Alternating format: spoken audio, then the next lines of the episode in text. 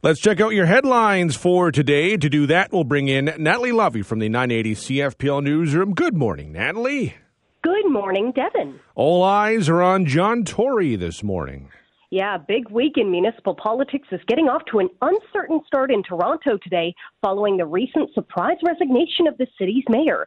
John Tory stunned political observers on Friday when he admitted to having an affair with a former member of his staff and announced plans to resign from the city's top job. The move is raising questions about what comes next, both for the mayor's office and the city's 2023 budget. Tory played a major role in crafting the potential budget, which councillors are set to begin debating and now possibly reshaping on Wednesday. Tory remains mayor until he submits a letter of resignation and council declares the office vacant, a process that has not yet taken place. There's no word yet on when Tory may formalize his departure or who will act as his interim successor, though Deputy Mayor Jennifer McKelvey is expected to fill the role until a by election can take place to name a permanent replacement. In previous years, the city was able to appoint a successor to fill the mayor's seat, but new provincial legislation means Toronto is required to hold a by election within 60 days of the mayor's office being declared vacant. If you're going to be in the downtown for the next six weeks, beware of construction. Yeah, starting today, lane restrictions will be in place on Wellington Street, just north of King Street, until the end of March. The City of London says this is to allow for utility work in preparation for construction of the Downtown Loop Phase 3 and Wellington Gateway Phase 1 projects. Drivers traveling northbound on Wellington Street should expect delays and are encouraged to use alternative routes. Sidewalk restrictions will also be in place. Pedestrians can use a temporary walkway on the east side of Wellington Street. The London Transit bus stop at Wellington Street, just south of Dundas, will be closed during this time. Transit riders can catch the bus at Queens Ave and Clarence Street. The city says there will be new and ongoing construction projects in the spring.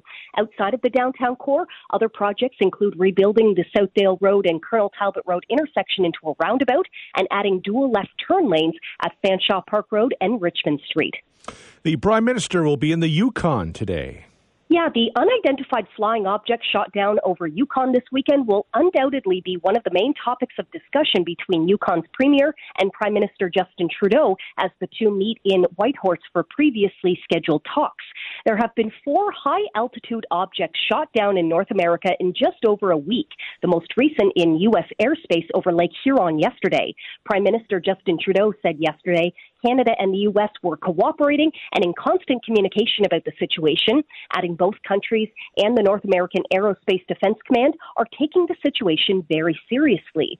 Recovery efforts are underway to find and analyze all of the objects with Canadian military and RCMP recovery teams aided by a CP 160 aircraft searching the Yukon wilderness for the remnants of the object shot down Saturday over the central part of the territory, about 160 kilometers from the Alaskan border. Defense Minister Anita Anand said Saturday the Yukon object was potentially similar to the Chinese spy balloon destroyed on February 4th, which was followed by a second mysterious object shot down in Alaska on Friday. Canadian and U.S. authorities have said little about the objects or their intended purpose beyond surveillance. A recall has been issued for some French fries. Yeah, the Canadian Food Inspection Agency has issued a recall for McCain's Steak Crisp straight cut fries because the product contains gluten and wheat that are not listed on the label. The recall was triggered by a consumer complaint, according to a safety alert issued Saturday. One allergic reaction to the product has been reported. According to the Health Canada website, celiac disease is triggered by the consumption of cereal grains, including gluten. Canadians are being asked to throw the recalled product out or return it to the location where they purchased it from. And I know you were watching last night, uh, Natalie, as uh, Kansas City won the Super Bowl. Yeah, the Kansas City Chiefs won their second Super Bowl in four years after a second halftime or a half comeback to beat the Philadelphia Eagles 38 to 35 uh, in Super Bowl 57. After scoring 14 first half points, the Chiefs outscored the Eagles 24 to 11 in the second half to win. After being down by double digits at halftime, the Chiefs became just the second team in Super Bowl history to overcome a deficit that large to win. Patrick Mahomes was named the Super Bowl MVP to become the first player since Kurt Warner in 1999 to be named the MVP of the league and win the Super Super Bowl MVP in the same year. Rihanna performed the halftime show at the Super Bowl and revealed she was pregnant with her second child. Rihanna, along with rapper ASAP Rocky, are the proud parents of a nine month old boy. A rep for Rihanna confirmed after the show that she is expecting her second child. Let's check out what happened on this day in history. In 1633, Galileo arrived in Rome for a trial before the Inquisition. More than three centuries later, in 1992, the Vatican acknowledged that the excommunicated Italian astronomer correctly said the Earth revolves around the Sun not vice versa.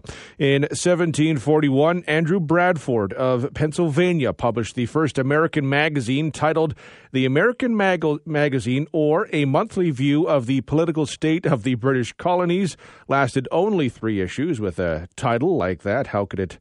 How could it not? In 1838, William Lyon Mackenzie fled to the United States after he led an uprising that failed against the establishment families that virtually ruled Toronto. In 1841, Kingston was temporarily made the capital of Canada. In 1866, the James Younger Gang carried out their first bank robbery. This happened in Lincoln, Missouri. Uh, Jesse James was 19 at the time. In 1933, Dagwood married Blondie in the first or in the Blondie cr- comic strip. In 1946, the world's first electronic computer was switched on. The electronic numerical integration and computer weighed several tons and contained 1,800 tubes, but it was not nearly as powerful as today's pocket calculator. In 1954, Canada's first female MP, Agnes MacPhail, died in Toronto. She was 63. She championed the rights of farmers and women and later became a member of the Ontario legislature. She was the first woman appointed to Canada's delegation to the League of Nations. In 1969, a bomb exploded in the visitors' gallery of the Montreal and Canadian stock exchanges. It injured 27 people. In 1986, millionaire Helmut Buxbaum was convicted of first degree murder in the death of his wife, Hannah, and sentenced to life in prison. The verdict and sentence brought to an end one of Ontario's longest at 68 days and most sensational murder trials. In 1999, the Toronto Maple Leafs played their last game at Maple Leaf Gardens. They lost to the Chicago Blackhawks, the first team they played in the Gardens when it opened. In 2018, longtime Toronto Blue Jays radio broadcaster Jerry Howarth announced his retirement after 36 years of calling Blue Jays games. The 71 year old said he made the decision due to health issues that affected his voice in recent years. And on this day in 2022, the Ambassador Bridge border crossing officially reopened.